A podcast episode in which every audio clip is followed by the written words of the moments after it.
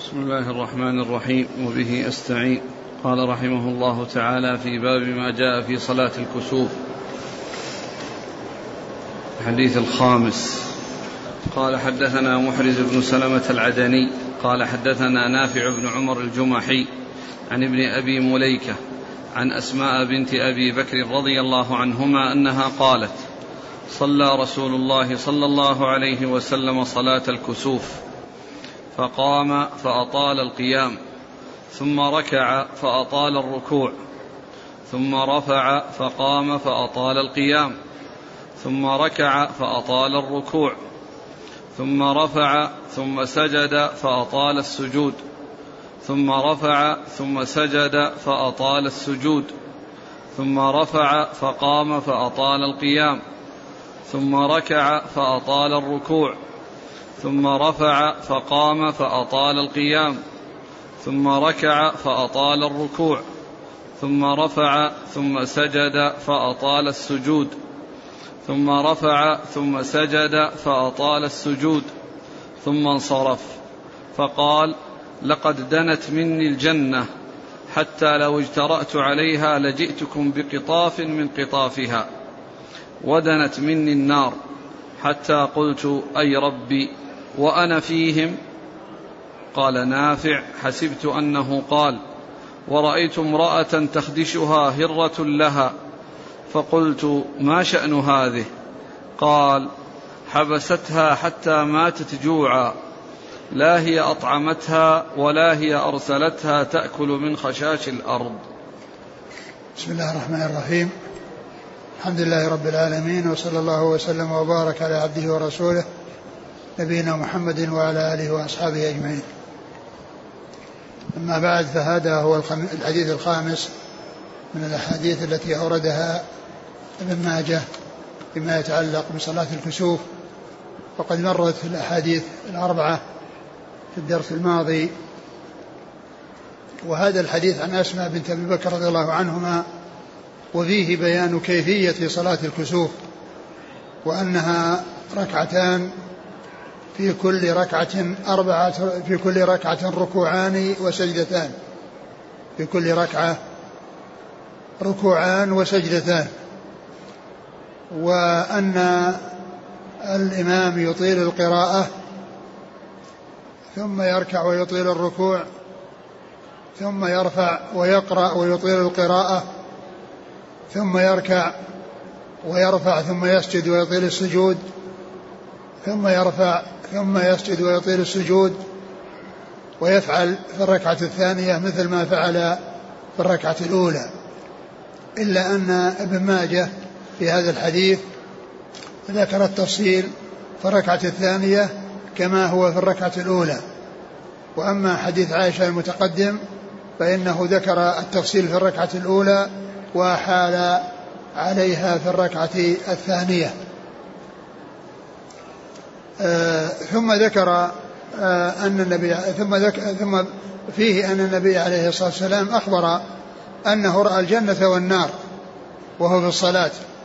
وقد جاء في بعض الأحاديث أنه مد يده صلى الله عليه وسلم والناس وراءه وهم لا يرون يرون يده ممدودة ولكن ما رأوا الذي مدت إليه. وكذلك عرض عليه النار فتقهقر ولم يروا الشيء الذي تقهقر منه رسول الله صلى الله عليه وسلم.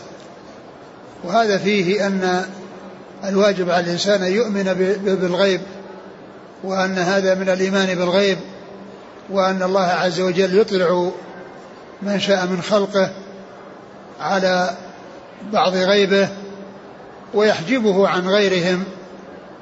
وذلك أن النبي صلى الله عليه وسلم أطلعه الله على الجنة والنار ورآها ورآهما والذين وراءه لم يروا الجنة والنار. لم يروا الجنة والنار. ورأوا يده صلى الله عليه وسلم ممدودة ورأوه تقهقر وتأخر. وذلك لأنه رأى الجنة ومد يده ليأخذ عنقودا وتقهقر عن النار لما رآها. وقد جاء في بعض الروايات الصحيحة أنه قال لو أخذت يعني قطفا أو عنقودا من العنب لأكلتم منه ما بقية الدنيا. والله عز وجل شاء أن تكون أمور الآخرة غيبا ليتنافس المتنافسون وليجد المجتهدون للوصول إلى هذه الغاية ولتحصيل هذه يعني هذا الأجر العظيم وهذا الثواب الجزيل وهو دخول الجنة والوصول إليها فيتميز من يؤمن بالغيب ومن لا يؤمن بالغيب. يتميز من يؤمن بالغيب ومن لا يؤمن بالغيب. فهو عليه الصلاة والسلام أراد أن يأخذ عنقودا من العنب ولكنه تركه وأخبر قال لو لو أخذت منه لأكلتم ما بقيت الدنيا. عنقود من العنب يأكل منه الناس إلى نهاية الدنيا كما أخبر بذلك رسول الله صلى الله عليه وسلم.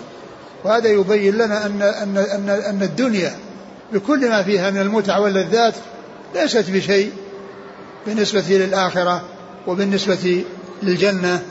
فالأمر كما قال الله عز وجل يعني أن أن أن أن أن, أن متاعها قليل متاع الدنيا قليل والآخرة هي التي فيها الخير وفيها فيها ما لا في الجنة فيها ما لا عين رأت ولا أذن سمعت ولا خطر على قلب بشر.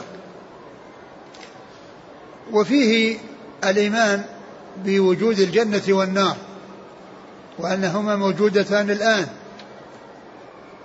ولهذا النبي صلى الله عليه وسلم رآهما. ومعلوم أن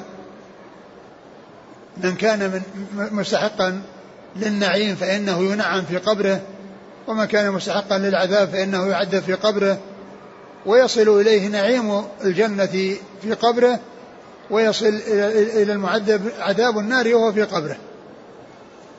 فالجنة والنار موجودتان الآن ويعذب من يعذب فيهما وهو في قبره. وينعم من ينعم وهو في قبره. يعذب من يعذب وينعم من ينعم. فنعيم الجنة يصل إلى من يستحقه في القبر وعذاب النار يصل إلى من يستحقه في القبر. ولهذا قال الله عز وجل عن آل فرعون النار يعرضون عليها غدوا وعشيا ويوم تقوم الساعة أدخلوا آل فرعون أشد العذاب. وهم يعذبون في النار وهم في قبورهم. وكذلك حديث البراء بن عازب الذي فيه بيان أحوال خروج الروح سواء كانت طيبة أو خبيثة وأن وأنه يفتح باب من الجنة للروح الطيبة ويصل إلى المقبور إلى الروح والجسد جميعا يصل إليه من روح الجنة ونعيمها يفتح له باب إلى الجنة فيأتيه من روحها ونعيمها ومن كان معذبا يفتح له باب إلى النار فيأتيه من حرها وسمومها. ويقول الله عز وجل عن آل فرعون النار يعرضون عليها غدوا وعشيا وأن تقوم الساعة أدخلوا آل فرعون أشد العذاب فالنعيم يصل إلى مستحقه والعذاب يصل إلى مستحقه والجنة والنار موجودتان الآن. موجودتان الآن. لا يقال إنهما لا يخلقان إلا يوم القيامة ولا يوجدان إلا إذا قامت الساعة. بل هما موجودان بل هما موجودتان والنعيم يصل إلى مستحقه في القبر والعذاب يصل إلى مستحقه في في القبر. وذكر أيضا أن أنه رأى هرة تخدش امرأة وأخبر وقيل إنها إن تلك المرأة حبست تلك الهرة حتى ماتت جوعا فلا هي أطعمتها وسقتها إذ حبستها ولا هي تركتها ولا, هي تركتها تأكل من خشاش الأرض. فصارت تعذب بها. وهذا يفيد بأن العذاب حاصل قبل يوم القيامة لأن الرسول صلى الله عليه وسلم رآها تعذب. تعذب بها تخدشها ويعني تتضرر وتعذب بها لأنها عذبتها في الدنيا وحتى ماتت جوعا فهي يوم القيامة فهي في, في, في فهي في النار. وهو يعني في في في قبل قبل قيام الساعة وفي القبر هي في النار وتعذب بهذه الهرة التي حبستها فإنها تخدشها. و وهذا يدل على أن يعني أن, أن العذاب يعني يكون بالشيء الذي حصل له سبب لأن تلك المرأة تعذب تعذب بهذه الهرة لأنها سبب في هلاكها. فإذا عوقبت تلك المرأة بتلك الهرة حيث كانت تخمشها وهي في النار لأنها كانت سببا في في هلاكها وموتها لأنها حبستها ولم تطعمها لأنها حبستها ولم تطعمها ولم تتركها تأكل من خشاش الأرض كما بين ذلك رسول الله صلى الله عليه وسلم. ومثل ذلك يعني الأحاديث التي وردت في أن من قتل نفسه بحديدة فإنه يجأ بطنه بتلك الحديدة في نار جهنم وكذلك من من آه، يعني قتل نفسه بسم فإنه يتحسى ذلك السم في نار جهنم. وكذلك من تردى من شاهق فإنه يتردى منه في نار جهنم. يعني أن الإنسان يعذب بالشيء الذي فعله يعذب بالشيء الذي فعله. ويقول صلى الله عليه وسلم ويل للأعقاب من النار. ويقول من استمع إلى قوم وهم كارهون لحديث وهم كارهون صب في أذنيه الآنك يوم القيامة. لأنه استمع فيصب الآنك في أذنيه الذي حصل منها الاستماع. والآنك هو الرصاص المذاب. اقرأ الحديث. عن أسماء قالت صلى بعد التفصيل الذي تفصيل قال لقد دنت مني الجنة نعم. حتى لو اشترأت عليها لجئتكم بقطاف من قطافها. القطاف الذي هو يعني من العناقيد. وقد جاء في بعض الأحاديث رأى العناقيد متدلية. يعني وأنني آه، أردت أن آخذ منه عنقودا ثم تركت ولو أخذت منه لأكلت ما بقيت الدنيا. نعم. ودنت مني النار حتى قلت أي ربي وأنا فيهم. نعم يعني إن, إن, إن يعني يحصل العذاب لهم. وقد جاء في القرآن وما كان الله ليعذبهم وأنت فيهم وما كان الله معذبهم وهم يستغفرون. نعم. قال نافع حسبت أنه قال ورأيت امرأة تخدشها هرة لها فقلت ما شأن هذه؟ قال حبستها حتى ماتت جوعا لا هي أطعمتها ولا هي أرسلتها تأكل من خشاش الأرض. نعم. قال حدثنا محرز بن سلمة العدني. صدوق أخرج له. ابن ماجه. نعم. عن نافع بن عمر الجمحي. وهو؟ ثقة أخرجه أصحاب الكتب. نعم. عن ابن أبي مليكة. وهو ثقة أخرج أصحاب الكتب. عن أسماء عن أسماء رضي الله عنها أخرجها أصحاب الكتب وهذا من أعلى الأسانيد عند ابن ماجه من الرباعيات. يقول السائل هل يقرأ الفاتحة بعد الركوع الأول في القيام أم يكتفي بقراءة الفاتحة لا يقرأ, يقرأ الفاتحة. هل تشرع لصلاة الكسوف خطبة؟ نعم.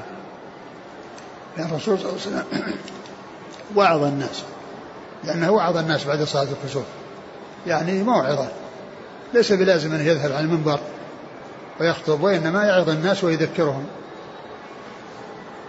وهل ورد أنه صلى الله عليه وسلم صلى صلاة الكسوف بثلاث أو أربع ركوعات؟ جاء في صحيح مسلم ولكنها شاذة ولكن ما عدا الركوعين في الركعة الواحدة شاذ لأن لأنها كلها تحكي قصة واحدة وليست الكسوف متعدد حتى يقال هذه على حال وهذه على حال. وإنما كلها تحكي قصة واحدة وهي قصة كسوف الشمس يوم مات ابنه إبراهيم. فإذا المحفوظ هو في الركعة الواحدة ركوعان. وأما ثلاثة وأكثر من ذلك فقد جاء في بعض الروايات وتعتبر شاذة. نعم.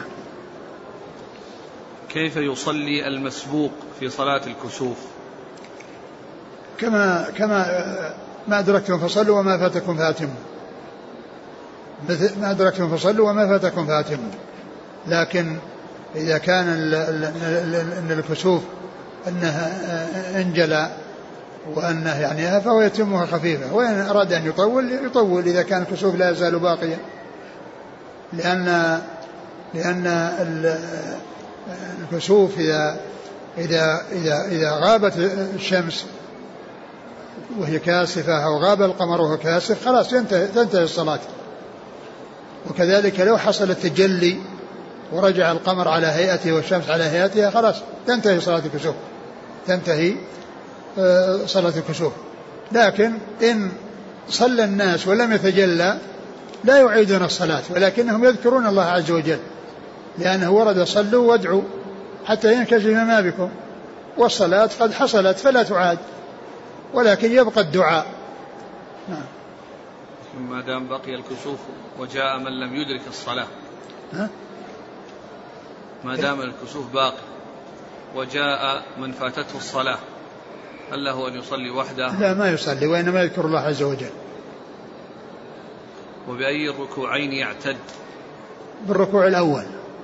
من فاته الركوع الأول فإن عليه أن يأتي بركعة. يقول النبي صلى الله عليه وسلم في هذا الحديث رأى الجنة والنار والمرأة تعذب.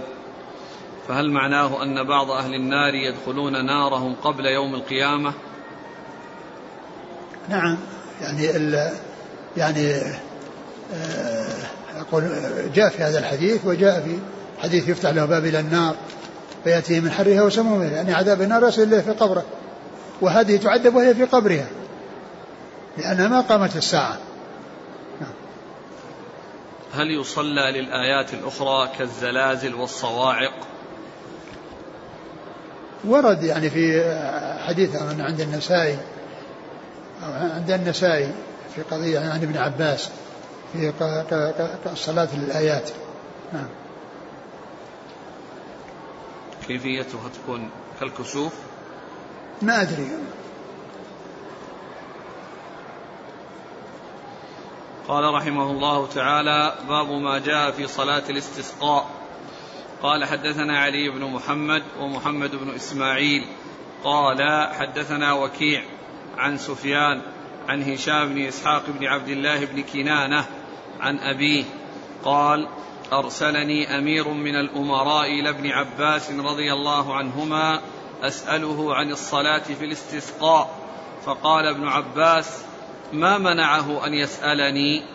قال خرج رسول الله صلى الله عليه وسلم متواضعا متبذلا متخشعا مترسلا متضرعا. فصلى ركعتين كما يصلي في العيد ولم يخطب خطبتكم هذه. ثم ذكر الاستسقاء والاستسقاء هو طلب السقيا. الاستسقاء هو طلب السقيا. والاستسقاء يكون يعني في خطبة الجمعة كما جاء ذلك عن رسول الله عليه الصلاة والسلام ويكون بالخروج إلى المصلى والإتيان بالصلاة على هيئة صلاة العيدين على هيئة صلاة العيدين وعلى كيفية صلاة العيدين ذكر حديث آه، آه، ابن عباس أن أنه من هو الذي جاء إليه؟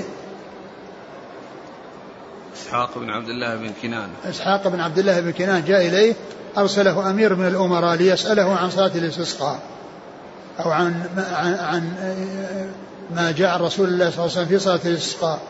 فقال للسائل ما منعه أن أن يسألني؟ هو نفسه. يعني هذا الأمير ما الذي منعه أن يأتي ويسأل دون أن يرسل؟ ثم إنه أجابه. أجابه.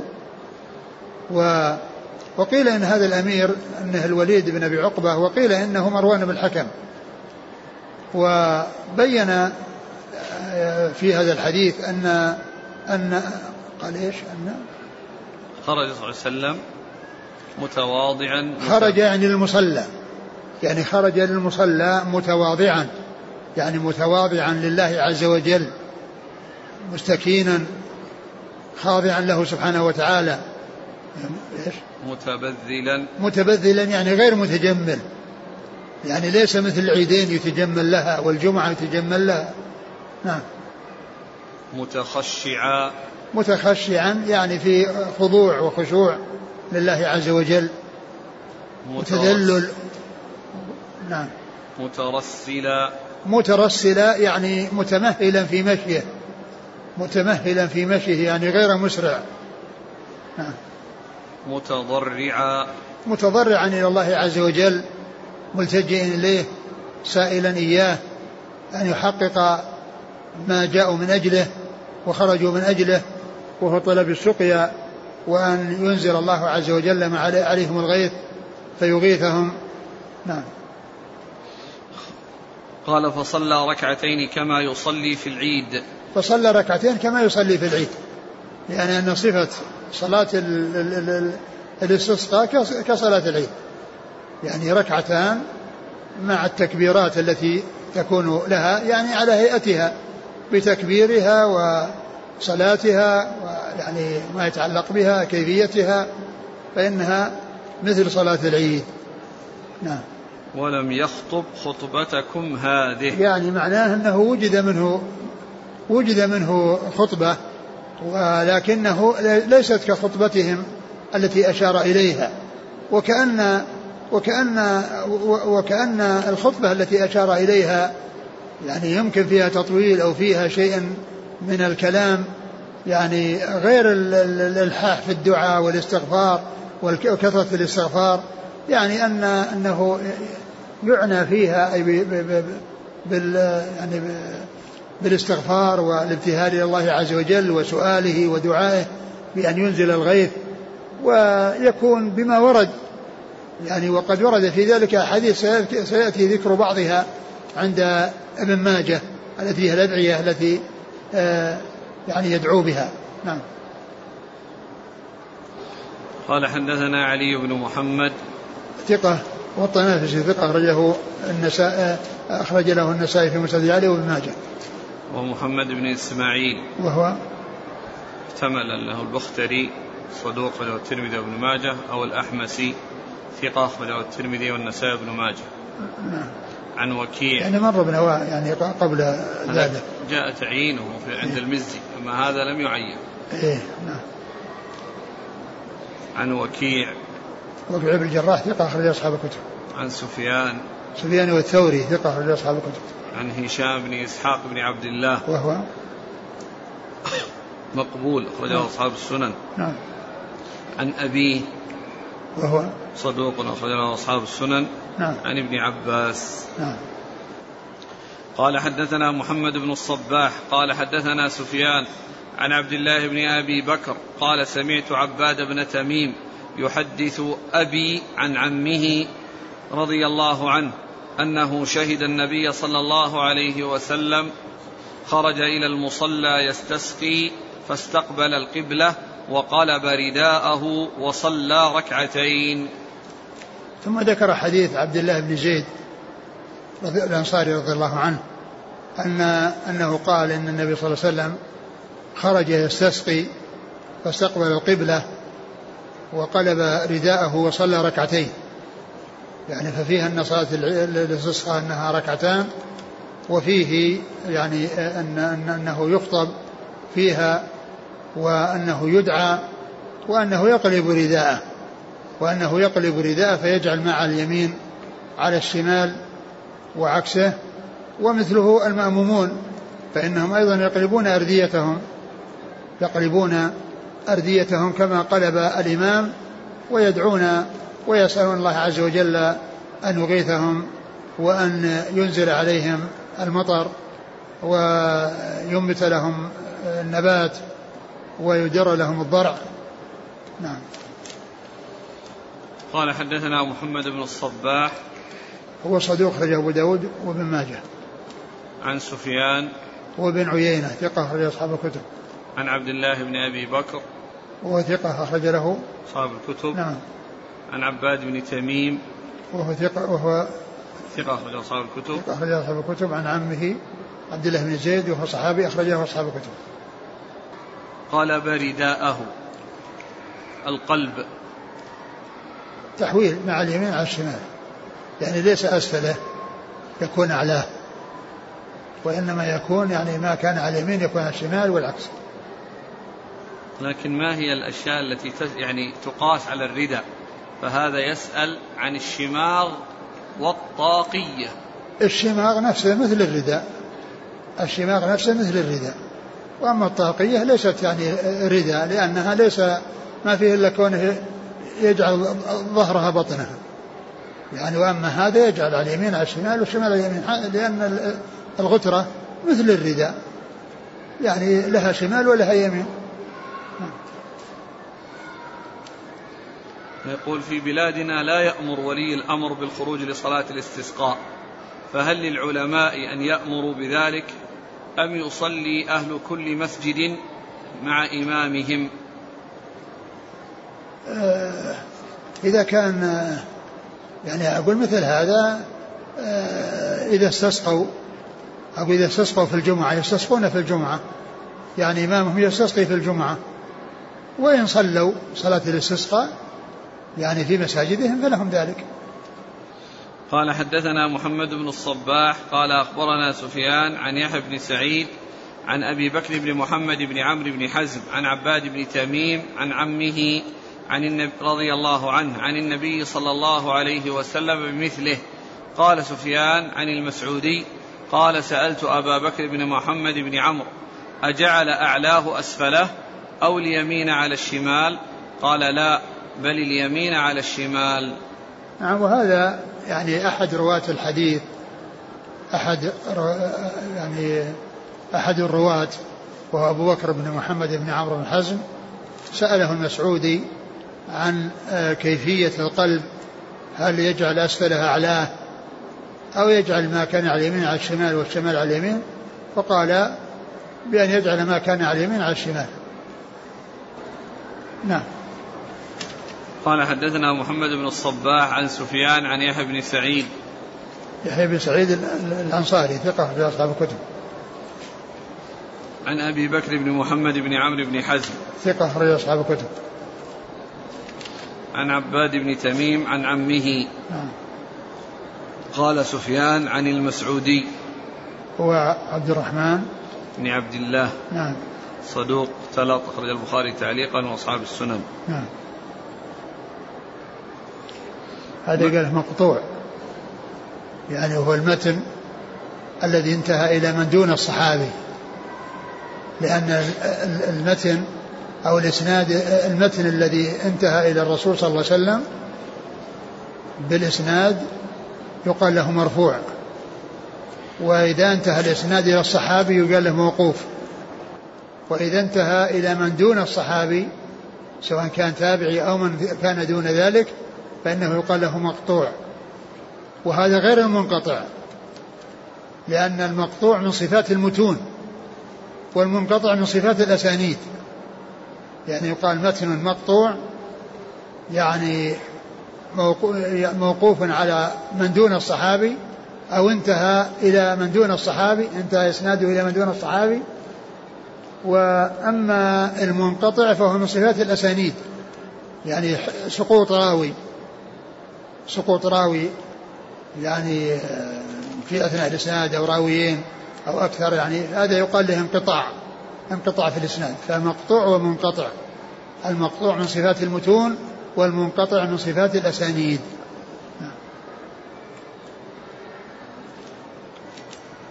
ما الحكمة من قلب الرداء؟ يعني قيل للتفاؤل بأن يغير الله الحال من حال إلى حال.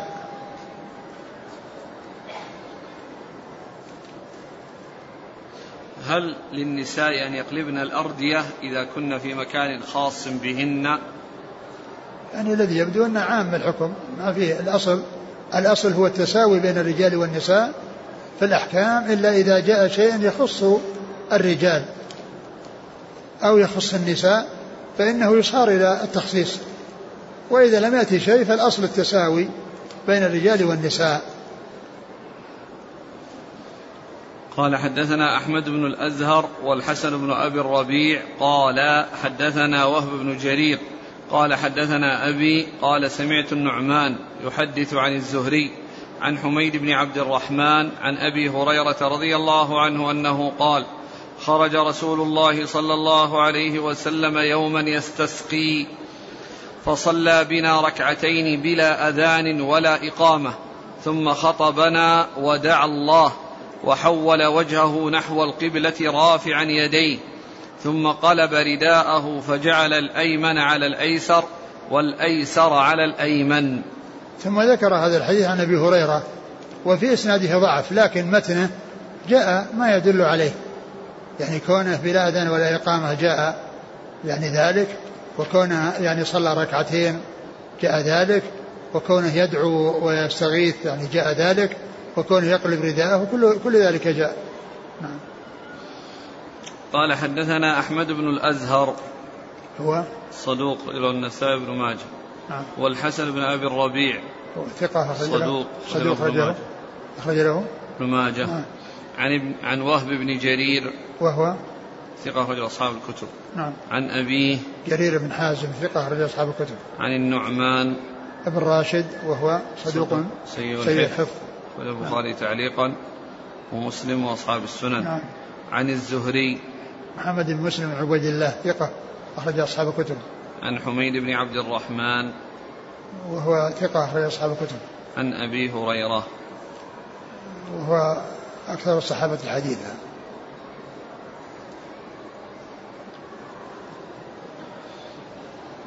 آه الإمام يحول وجهه نحو القبلة.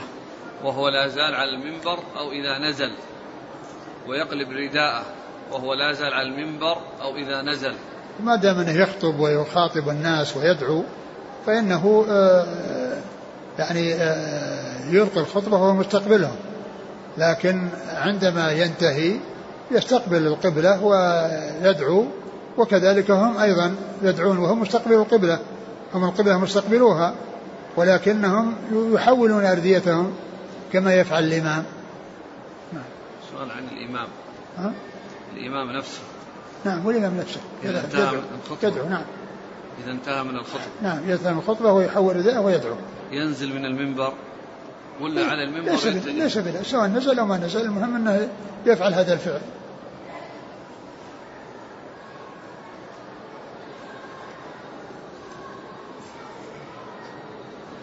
هل السنة في الاستسقاء الخطبة قبل الصلاة أو الصلاة قبل؟ لا الخطبة بعد الصلاة. ألم تأتي روايات بالأمرين والله ما أذكر. قال رحمه الله تعالى باب ما جاء في الدعاء في الاستسقاء. قال حدثنا أبو كريب قال حدثنا أبو معاوية عن الأعمش عن عمرو بن مرة عن سالم بن أبي الجعد.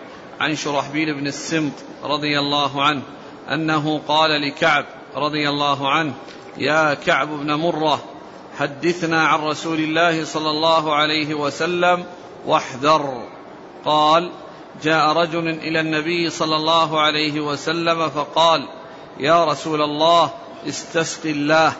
فرفع رسول الله صلى الله عليه وسلم يديه فقال اللهم اسقنا غيثا مريئا مريعا طبقا عاجلا غير رائث نافعا غير ضار.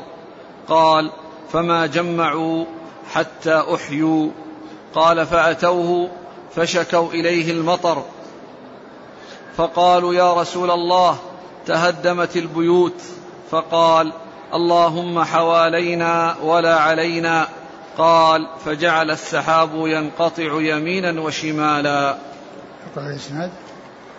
قال حدثنا أبو كريب قال حدثنا أبو معاوية عن الأعمش عن عمرو بن مرة عن سالم بن أبي الجعد عن شرحبيل بن السمط أنه قال لكعب يا كعب يا كعب بن مرة حدثنا عن رسول الله صلى الله عليه وسلم واحذر.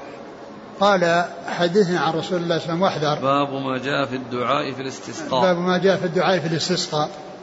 يعني ما يدعو به يعني في الاستسقاء.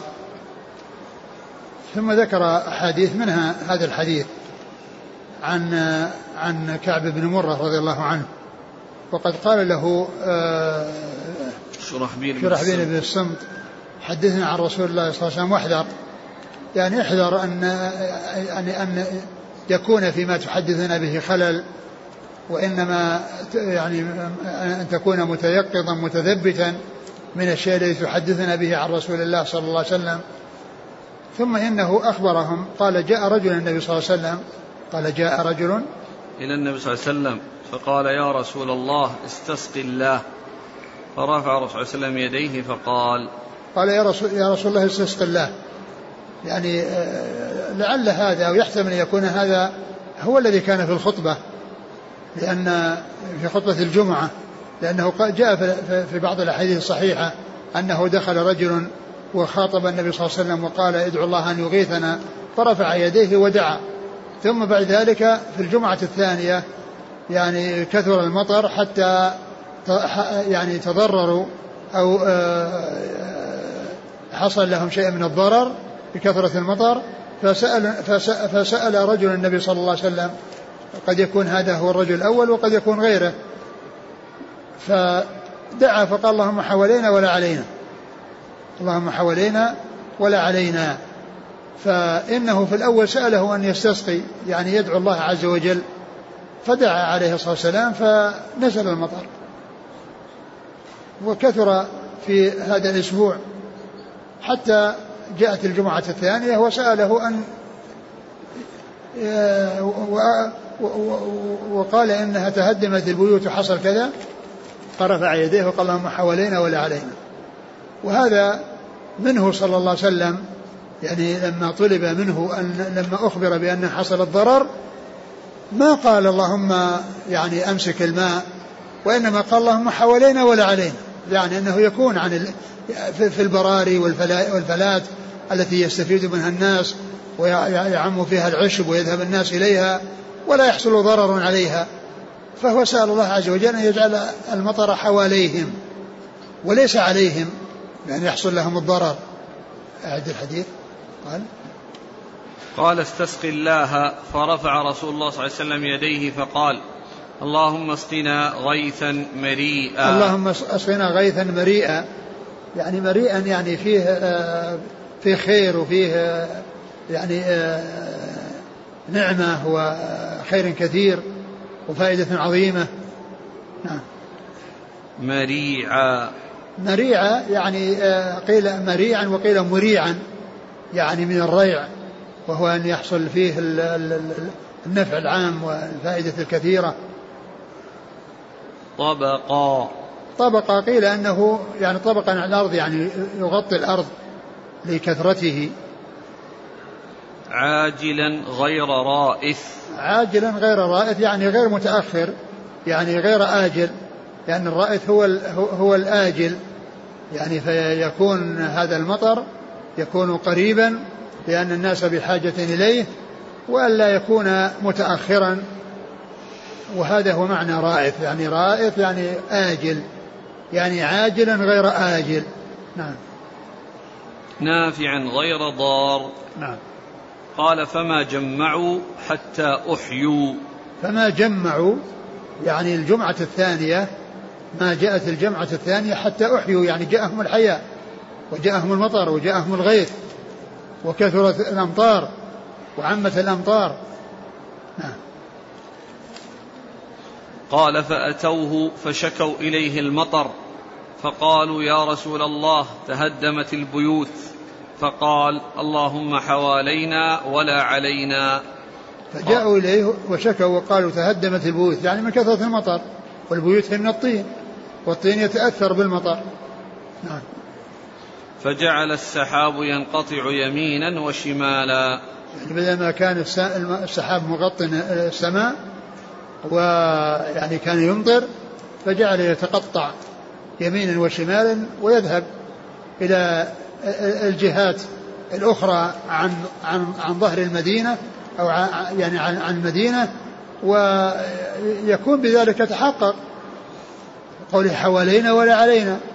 يعني يتقطع ويذهب يمينا وشمالا ويحصل نزوله في أماكن يستفيدون منها ولا يحصل الضرر عليهم في بيوتهم بحيث يعني لكثرة تواليه عليهم تتهدم البيوت. نعم. قال حدثنا أبو كريب. محمد بن العلاء بن كريب ثقة أخرج أصحاب الكتب. عن أبي معاوية. محمد بن خازم ثقة أخرج أصحاب الكتب. عن الأعمش. سليمان بن مهران ثقة أخرج أصحاب الكتب. عن عمرو بن مرة. ثقة أخرج أصحاب الكتب. عن سالم بن أبي الجعد. وهو؟ ثقة أخرج أصحاب الكتب. عن شرحبيل بن السمط. وهو صحابي. أخرج له مسلم وأصحاب السنن. نعم. عن كعب بن مرة. أخرج له. أصحاب السنن. نعم. قال حدثنا محمد بن أبي القاسم أبو الأحوص. قال حدثنا الحسن بن الربيع. قال حدثنا عبد الله بن إدريس. قال حدثنا حسين عن حبيب بن أبي ثابت عن ابن عباس رضي الله عنهما أنه قال جاء أعرابي إلى النبي صلى الله عليه وسلم فقال يا رسول الله لقد جئتك من عند قوم ما يتزود لهم راع ولا يخطر لهم فحل. فصعد المنبر فحمد الله ثم قال اللهم اسقنا غيثا مغيثا مريئا طبقا مريعا غدقا عاجلا غير رائث ثم نزل فما يأتيه أحد من وجه من الوجوه إلا قالوا قد أحيينا. ثم ذكر هذا الحديث عن أبي هريرة. ابن عباس. عن ابن عباس رضي الله عنهما أنه جاءه رجل وقال له آآ آآ لقد جئتك من عند قوم. لقد جئتك من عند قوم. لا. ما يتزود لهم راع. ما يتزود لهم راعي. يعني معناها ان ان أنه يعني فيه الفقر وفيه يعني قلة الأمطار وقلة النبات وقلة الزاد. فما يتزود لهم راعي. إما لأن لأن لأنه يعني ما يحصل رعي رعي الإبل لأنها لا يذهبون لأن ما في رعي أو لأنه يعني ما عنده شيء يأخذه زادا له يأخذه زادا له. يعني معناه أنهم في ضيق وفي شدة. إما لكون ما في مراعي يذهبون بها الإبل إليها أو أنه ما عندهم ما عنده زاد يأخذه معه عندما يذهب يعني بمواشيه. فهذا إشارة إلى قلة الحال وإلى يعني قلة المال وأن الإبل يحصل لها إزال ويحصل لها ضعف فلا يعني فلا يستفاد منها ولا يحصل صاحبها شيئا يتزوده. ولا يخطر ولا يخطر لهم فحل. ولا يخطر. ولا يخطر لهم فحل. ولا يخطر لهم فحل. الفحل هو يعني الذكر من الإبل فلا يخطر يعني لا يحرك يعني ذنبه للهزال الشديد الذي فيه. يعني لا يحرك وهو إذا كان يعني في في في, في خصب وفي يعني يستفيد ويسمن فيحرك ذيله بسهولة. وأما إذا كان هزيلا فإنه لا يحرك ذيله.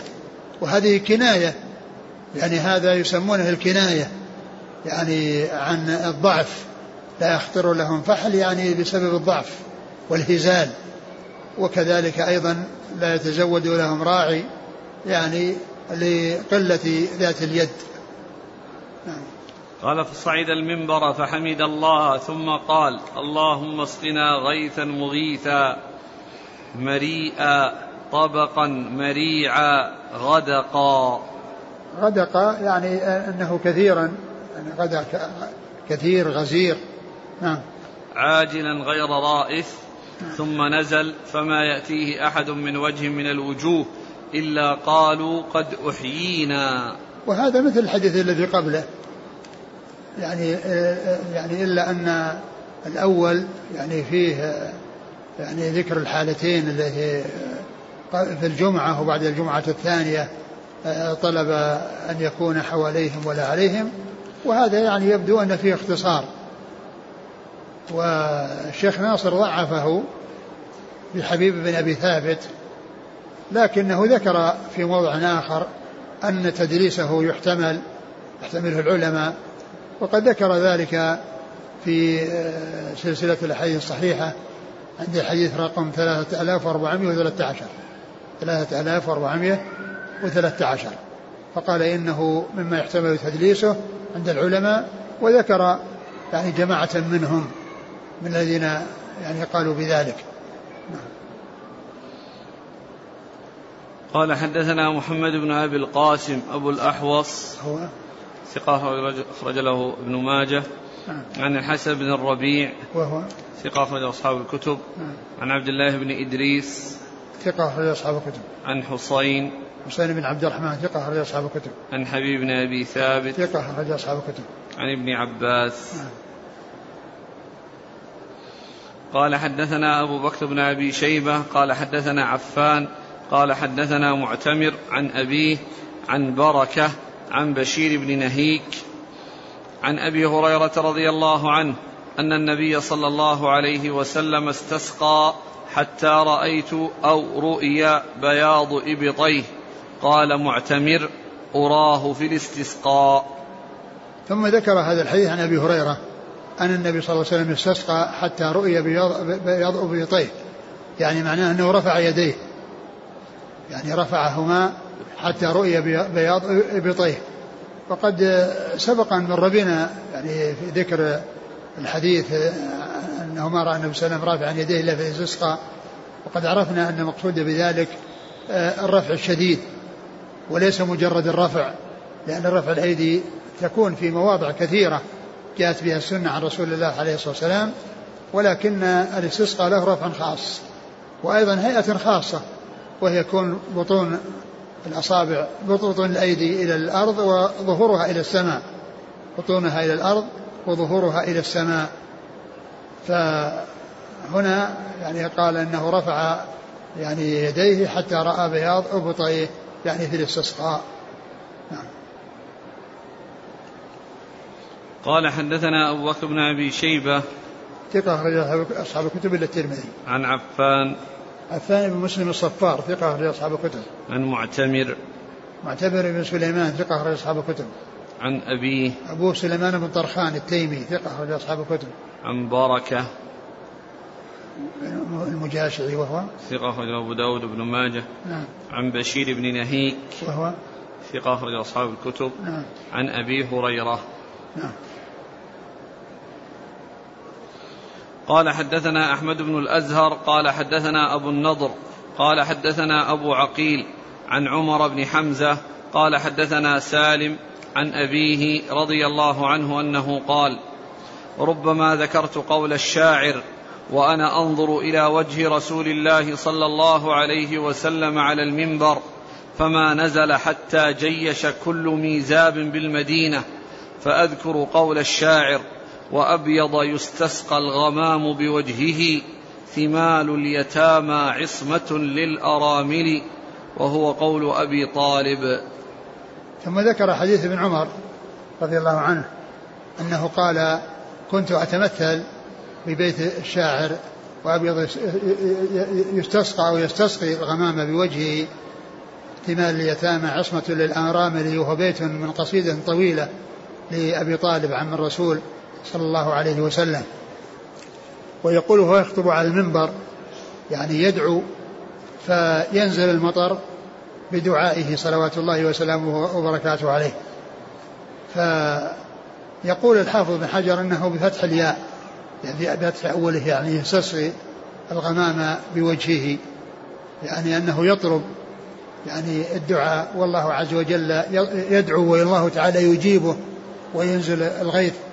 يعني بدعائه. فابن ابن عمر رضي الله عنه يقول إنه يراه يعني ينظر إليه وهو يخطب ويدعو فينزل الله الغيث بدعائه.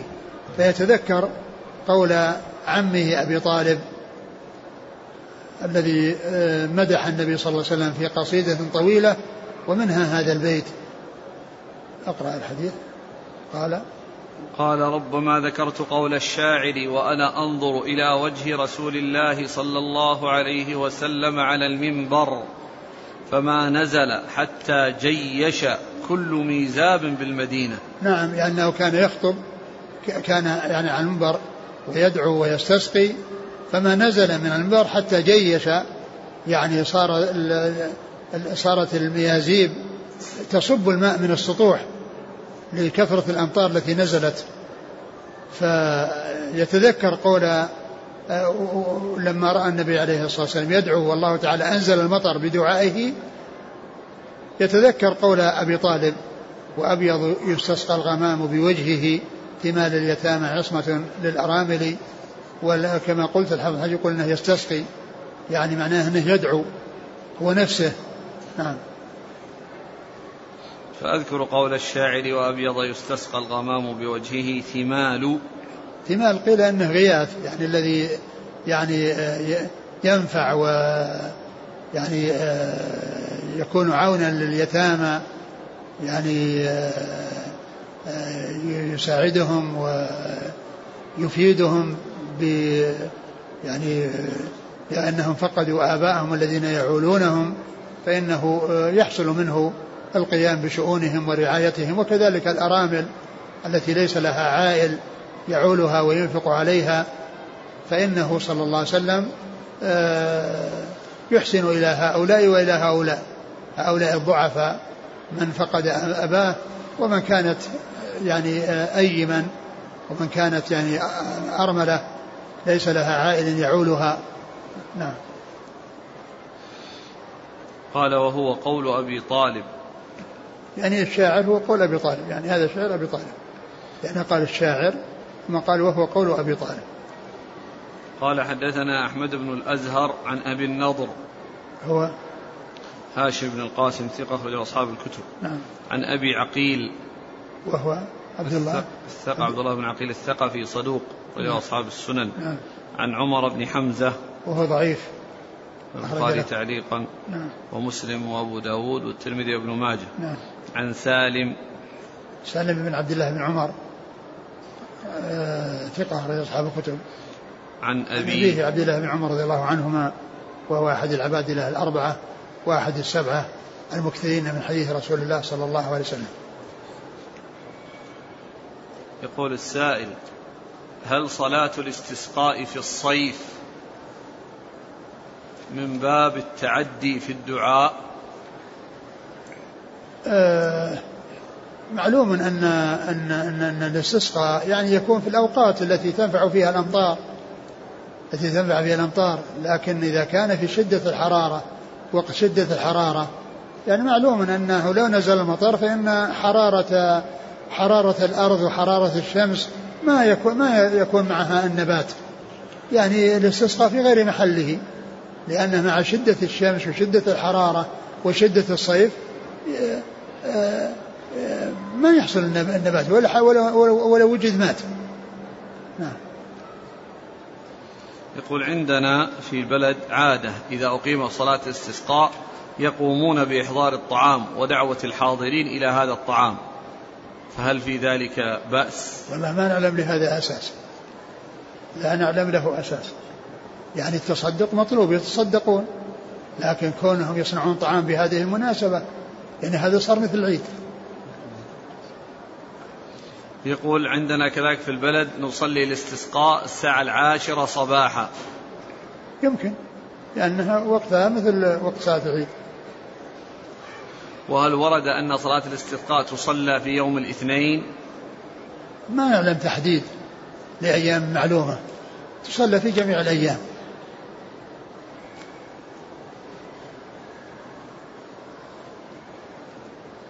خطبة الاستسقاء واحدة أم ثنتين؟ لا واحدة. يقول عندنا في البلد يأمر ولي الأمر بصلاة الاستسقاء بعد صلاة الجمعة. هل هذا مشروع فيطاع؟ آه، يعني يقومون يصلون صلاة الاستسقاء بعد الجمعة؟ نعم. يجمعون ثم يستسقون؟ نعم. لا ما, ما نعلم لهذا أساس. ولكن يعني يجمع يستصفون في الجمعة هذه هذه سنة الرسول صلى الله عليه وسلم يعني وهو على المنبر يخطب يستسقي كما استسقى رسول الله صلى الله عليه وسلم وأما على هذا الوضع كون الناس يصلون الجمعة ثم يقومون ويستسقون ما ما نعلم لهذا أساس. يقول بأنه يأمر به ولي الأمر حينئذ يطاع ولا هذا أمر يعتبر بدعة يعني محدثة؟ والله ما أعلم له ما يعني قد يكون يعني ولي الأمر يعني جاهل ف يعني ينبهونه إلى السنة وإلى الوقت الذي يكون فيه الاستسقاء وأن الناس إذا اجتمعوا في الجمعة لا ليس هناك صلوات أخرى مطلوبة منهم وإن المطلوب منهم الجمعة فقط. لكن المقصود الذي هو الاستسقاء يكون في خطبة الجمعة كما فعل ذلك رسول الله عليه الصلاة والسلام. وما جاء النبي صلى الله عليه وسلم ولا أحد من أصحابه أنهم يحضرون الجمعة ثم إذا فرغوا منها راحوا يصلون الاستسقاء. والجمعة كما هو معلوم يتجمل لها والاستسقاء لا يتجمل له. يقول عندنا في البلد يكثر المطر فهل يستصحى له؟ يعني كل الناس يدعون اللهم حوالينا ولا علينا يفعلون هذا. ما يقولون اللهم أذهب المطر وإلا أوقف المطر وإنما يقولون كما قال رسول الله عليه الصلاة والسلام. اللهم حوالينا ولا علينا. هل يجوز أن أصلي صلاة الاستسقاء وحدي؟ والله الذي الذي يعني جاءت به السنة أن الرسول صلى الله عليه وسلم يعني كان يستسقي يعني بخطبة الجمعة وأنه يخرج بالناس ويصلون صلاة الاستسقاء. أما كونهم يصلون فرادى وكل يستسقي ما أعلم يعني شيء يدل عليه. قال رحمه الله تعالى باب ما جاء في صلاة العيدين. والله تعالى أعلم وصلى الله وسلم وبارك على عبده ورسوله نبينا محمد وعلى آله وأصحابه أجمعين.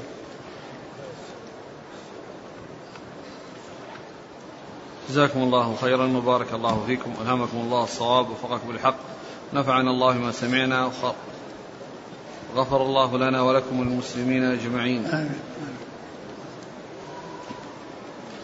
قوله في الحديث الكسوف قال ورأيت امرأة هل هذه الرؤيا معاينة في الصلاة أم هي رؤيا في المنام؟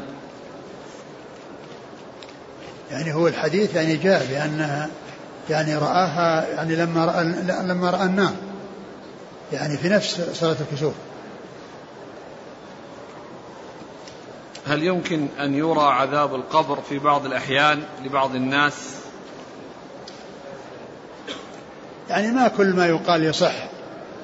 لأن بعض الناس قد يعني يأتي بشيء ويتكلم ولكنه يكون غير صحيح. والله عز وجل أخفى عذاب القبر على الناس. أخفاه. ولهذا قال عليه الصلاة والسلام الحديث الصحيح اللي رواه مسلم لولا أن لا تدافنوا لدعوت الله أن يسمعكم من عذاب القبر ما أسمع. لولا أن لا تدافنوا. يعني لو, لو أن الناس أطلعهم الله عز وجل على ما يجري في القبور ما قر لهم قرار ولا تمتعوا بطعام ولا تمتعوا بنوم ولا تمتعوا بلذة. يكون عندهم الضيق والشدة لما يسمعونه. يعني من من من من, من يعني صياح المعذبين الذين يعذبون. لكن الله عز وجل أخفى على الناس ذلك حتى يتميز. من يؤمن بالغيب ومن لا يؤمن بالغيب. وقول الرسول صلى الله عليه وسلم لولا ألا تدافنوا. يعني معنى ذلك أنهم آه، آه، يصيبهم الهزال بحيث يعني لا يستطيع بعضهم أن يدفن بعضا. ولكن الله عز وجل أخفى هذا وجعل الناس ينقسمون إلى مؤمن بالغيب وغير مؤمن بالغيب. وليس كل ما يقال من الاطلاع على عذاب القبور وأن يسجلون تسجيلات ويقولون هذا يعني ناس يعذبون هذا لا لا يلتفت إليه ولا يشتغل به. هذا عجيب. يقول عندنا في بلادنا يصلون لكي تشتد الحرارة. يصلون؟ لكي تشتد الحرارة. في فصل الصيف. كي تنضج ثمار النخل. فهل لهذا أصل؟ يصلون استسقاء الله يعني هذا أقول هذا يعني يسألون الله عز وجل. أقول يسأل الله عز وجل أن يحقق لهم ما يريدون دون أن يفعلوا شيئا ليس له أساس. يقول إذا أمر ولي الأمر بصلاة الاستسقاء في وقت الصيف فهل الإنسان ألا يصلي بحجة أنه من التعدي في الدعاء؟ ما قضية يعني قضية الصيف.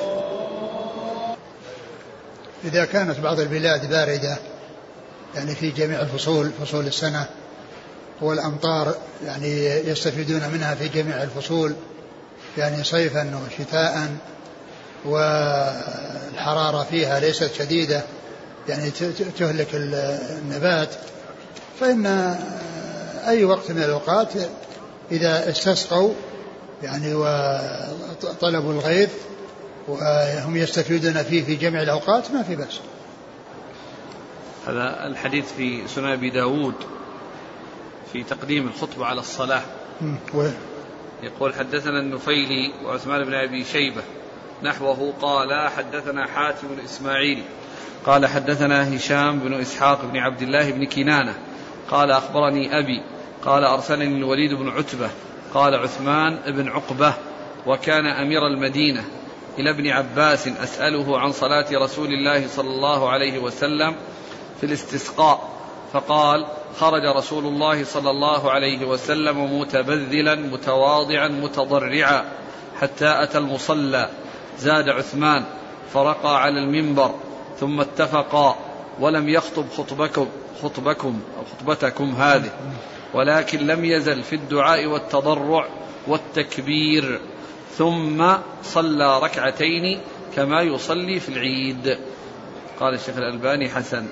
هذا مثل الحديث الذي عندنا هذا الذي مر حديث أول حديث. اللي قال إن إحنا نأخذ شفظه أول حديث عندنا. بس عندنا بالواو. ها؟ فقط ذكره عطف بالواو. ما أدري يعني هل يعني لأن أحيانا يأتي ذكر ذكر ثم يعني ويكون الأمر يعني فيه تقديم وتأخير. لأن أحيانا يأتي لكن ما أدري فيه غير هذا. في كلام المبارك فوري. قال؟ قال في التحفة في مسألة السنة في صلاة الاستسقاء هل تقديم الخطبة على الصلاة أو العكس؟ فقال اعلم أنه قد اختلفت الأحاديث في تقديم الخطبة على الصلاة أو العكس. ففي حديث أبي هريرة وأنس وعبد الله بن زيد عند أحمد أنه بدأ بالصلاة قبل الخطبة وفي حديث عبد الله بن زيد في الصحيحين وغيرهما وكذا في حديث ابن عباس وعائشة عند أبي داود أنه بدأ بالخطبة قبل الصلاة ولكنه لم يصرح في حديث عبد الله بن زيد الذي في الصحيحين أنه خطب وإنما ذكر تحويل الظهر إلى الناس واستقبال القبلة والدعاء وتحويل الرداء. قال القرطبي يعتضد القول بتقديم الصلاة على الخطبة بمشابهة بمشابهتها للعيد. وكذا ما تقرر من تقديم الصلاة أمام الحاجة.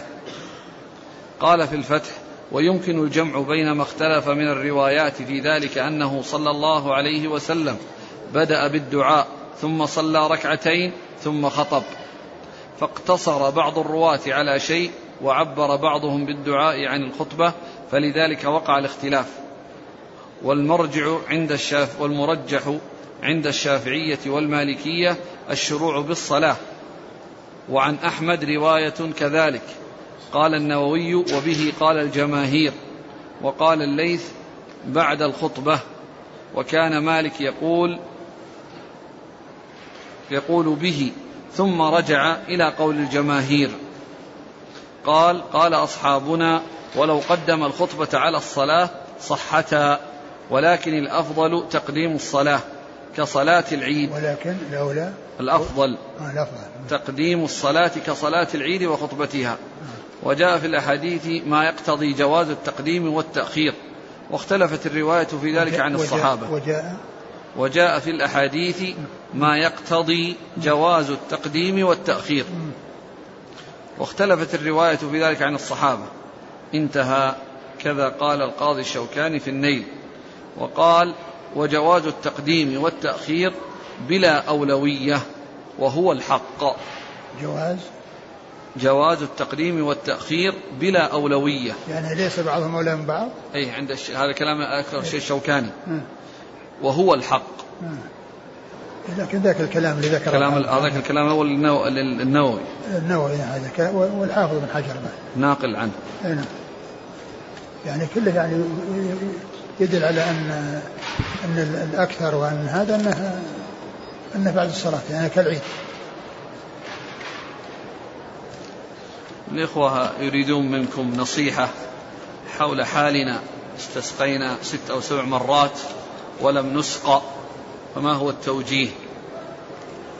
التوجيه في هذا والنصح في هذا أن المسلمين عليهم أن يرجعوا إلى ربهم وأن يتوبوا وأن آه، يحرصوا على الابتعاد عن المعاصي لأن ما يحصل من الذنوب ما يحصل من الذنوب هو أسباب أسباب آه، يعني كل ضرر وكل نقص إنما سببه الذنوب وما أصابكم من مصيبة فما كسبت أيديكم ويعفو عن كثير.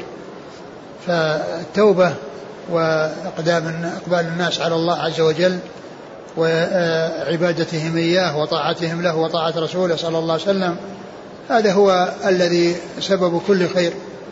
ولو أن أهل القرى آمنوا واتقوا لنزلنا بركات من السماء والأرض.